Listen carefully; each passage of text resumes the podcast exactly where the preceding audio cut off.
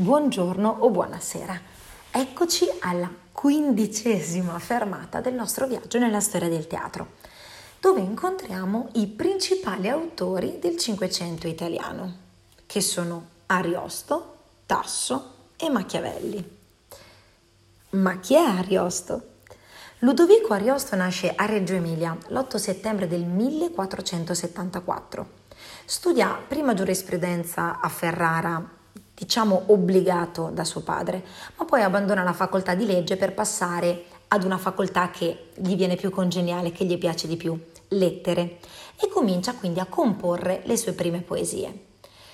Alla morte del padre, essendo il primogenito, si trova però costretto a mettersi alle dipendenze della casata della città di Ferrara, cosa che faceva già suo padre prima di lui, e che quindi gli permette di mantenersi e mantenere la sua famiglia, che era composta dalla madre e altre, altri nove fratelli.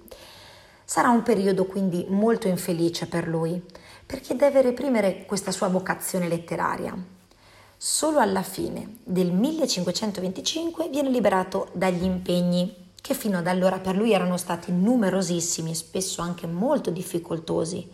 Infatti era spesso impegnato in missioni diplomatiche, cosa che non gli riusciva neanche granché bene, nonostante se la sia sempre cavata. Si ritira quindi a vita privata con la donna che ama. Piccolo aneddoto su questo. La ama da parecchio, ma è una donna sposata, la incontra poi divenuta vedova mentre rientra dalla sua ultima missione e la sposerà anni dopo in gran segreto in quanto ha avuto due figli da due governanti di cui soltanto uno riconosciuto e che passerà il resto della vita con loro due. Quindi mette tutto il, suo, il tempo a sua disposizione a servizio della terza ed ultima edizione del celebre Orlando Furioso che pubblicherà come versione definitiva, ed è quella che conosciamo quindi oggi, nel 1532. Ma solo dopo un anno dalla pubblicazione morì.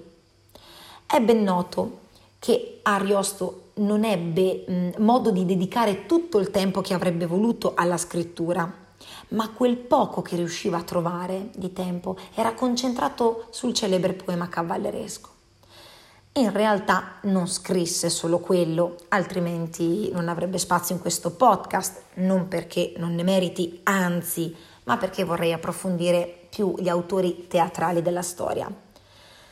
Infatti, Ludovico compose parecchie poesie, sia in latino che in volgare, seguendo lo stile di Petrarca e anche alcune satire, composte tra il 1517 e il 1525 molto apprezzate dai suoi contemporanei e viene infatti considerato l'iniziatore del teatro volgare rinascimentale. A soli 19 anni compone la sua prima tragedia, che però è andata perduta. Mentre nei primi anni del Cinquecento, quindi quando ha circa l'età di 30 anni, mette in scena nel teatro di corte due commedie in prosa che come dicevamo prima ebbero veramente molto successo. Chi è invece Tasso? Torquato Tasso nasce nel 1544 a Sorrento. È figlio di cortigiani, il padre infatti Bernardo Tasso era un poeta di corte, mentre la madre discendeva da una nobile famiglia toscana. Nascere a corte dà sicuramente dei privilegi a Tasso, ma la sua fu anche una vita molto difficile. Infatti inizia i suoi studi a Napoli, ma poi per seguire il padre e proseguire gli studi che ha scelto di, files- di filosofia e letteratura, è costretto a trasferirsi al nord, facendo parecchie tappe. Nel 1565 avvenne la svolta. Tasso rimane letteralmente affascinato da Ferrara, dove vede una corte elegante e colta, e quindi vi si trasferisce diventando cortigiano al servizio dei signori di quella città. Vive quindi i dieci anni più spensierati e produttivi della sua carriera poetica. La corte estense, infatti, promuove una cultura cortigiana laica. Questa cultura dominante, pur, pur tenendo conto dei modelli classici nazionali, privilegia però il gusto per il, il romanzesco, per, per, la pura evasione, per tutte le forme di spettacolo leggere incentrate sull'eroismo militare e cavalleresco, unito spesso ad un languido erotismo, in pratica armi e amori.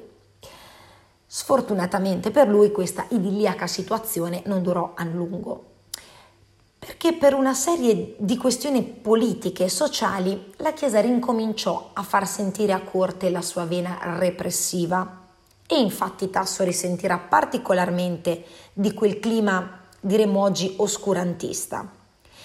Inizierà insomma ad essere insofferente alle rigide regole di comportamento imposte. All'età di 30 anni inizia a manifestare i sintomi di una malattia mentale era principalmente vittima di manie di persecuzione e di autopunizione.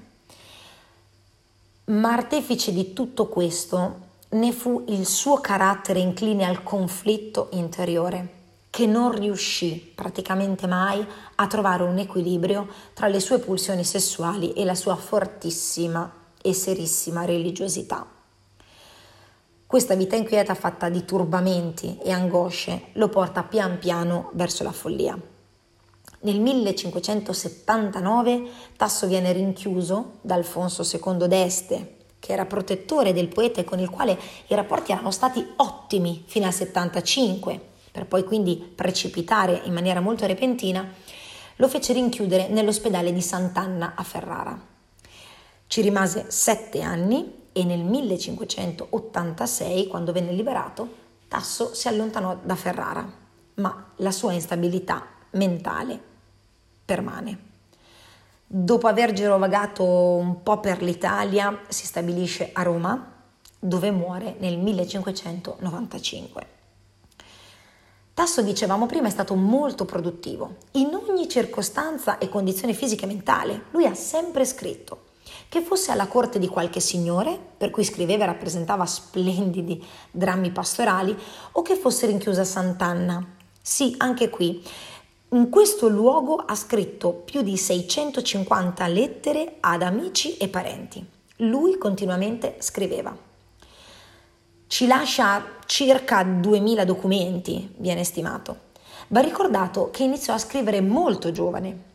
Infatti tra i 13 e i 15 anni cominciò a comporre il suo capolavoro, quello per cui ancora oggi è maggiormente ricordato, il poema epico cavalleresco Gerusalemme liberata. Nei dialoghi e nelle lettere che ha scritto, che compongono però il grosso della sua produzione letteraria, vuole persuadersi e persuadere mm, su, su questioni morali, estetiche, di vita cortigiana. Ma lui non è un polemista. Tutta la sua vita, d'uomo ma anche di scrittore, è nel tentativo di trovare la via media tra opinioni altrui e, e, e le sue. Si illude anche, in particolari problemi, di mettere d'accordo tesi tra loro contrastanti. Ma l'opera di cui vi voglio parlare, che rientra anche nel tema di questo podcast, è la cosiddetta favola pastorale intitolata La Minta e fu rappresentata nel 1573, pochi anni prima di essere rinchiuso. Racconta la storia del pastore Aminta, innamorato della ninfa Silva, che però lo rifiuta. A questi due giovani personaggi se ne affiancano due più anziani, Tirsi e Daphne. Il primo è un saggio e ormai soddisfatto di tutti i lussi di corte ed è una proiezione autobro- autobiografica dello stesso Tasso. Daphne è invece una dama di corte, molto esperta di questioni amorose. Questa bellissima favola fu opera di getto tanto è salda la sua costruzione, tanto armoniche sono le sue proporzioni e il suo tono resta caldo e fermo dal primo all'ultimo verso. Qua e là troviamo persino qualche venatura comica, le uniche forse in tutta la produzione di Tasso. E c'è più di un guizzo di sensualità repressa e calda, ma tutto ciò è appena appena accennato. La minta non è un dramma. Le situazioni drammatiche sono sempre addolcite dal lieto fine dell'amore di Aminta per Silvia un lieto fine che è pressoché isolato in tutte le opere di Tasso, solo qui lo ritroviamo ed è per questo che va ricordata.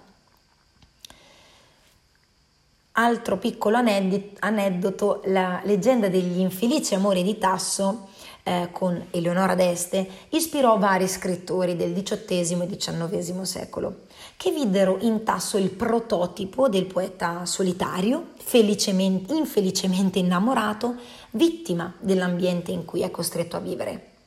È incompreso e deriso dai potenti, ma anche oggetto di invidia. Insomma, è il prototipo dell'artista che, per essere tale, non può non essere infelice. E per ultimo parliamo di Machiavelli. Niccolò Machiavelli è nato a Firenze nel 1469.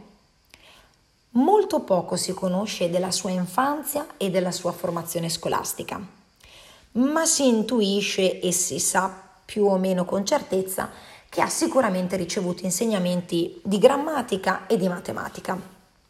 Sulla sua conoscenza del greco ci sono ampi pareri contrastanti.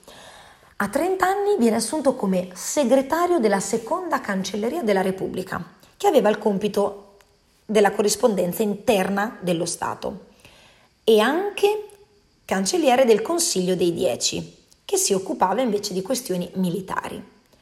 Nell'esercizio quindi di queste cariche svolse una serie di missioni diplomatiche molto delicate, affidategli soprattutto per il suo ingegno presso la corte di Francia, la Santa Sede, ma anche a, cor- a corte di imperiali di Germania. Con queste esperienze Machiavelli sviluppò il suo sistema di pensiero perché ebbe modo di sperimentare proprio dall'interno le difficoltà politiche di Firenze. Con la fine della Repubblica e il ritorno dei medici, Machiavelli dovette ritirarsi a vita privata, ma continuò a riflettere sulla politica contemporanea ed iniziò infatti la stesura del famoso trattato Il Principe.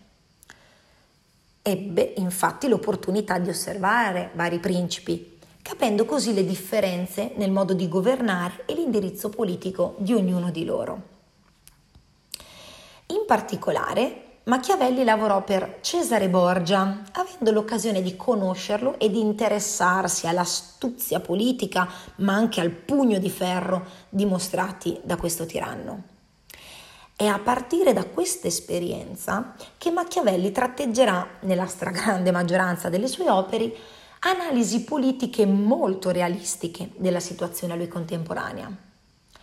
È proprio quando si ritira dalla vita politica che Machiavelli tira fuori tutta la sua bravura nello scrivere delle commedie, tra queste La Mandragola, di cui abbiamo già parlato. Dimostrò quindi ai suoi contemporanei di avere una certa attitudine a scrivere per il teatro. Purtroppo però non l'ha ulteriormente approfondita. Nel 1527 Machiavelli muore per cause naturali a Firenze all'età di 58 anni. E per finire vi lascio con le consuete frasi celebri degli autori che abbiamo incontrato. Se, come il viso, si mostrasse il cuore. Questa è di Ludovico Ariosto. Perduto è tutto il tempo che in amor non si spende. Torquato Tasso. Ci sono uomini che sanno tutto, peccato che questo è tutto quel che sanno. Niccolò Machiavelli. Grazie, come sempre, grazie per avermi ascoltato e come scrisse Manzoni, se fossimo riusciti ad annoiarvi, credete che non s'è fatto apposta. Ci vediamo alla prossima fermata.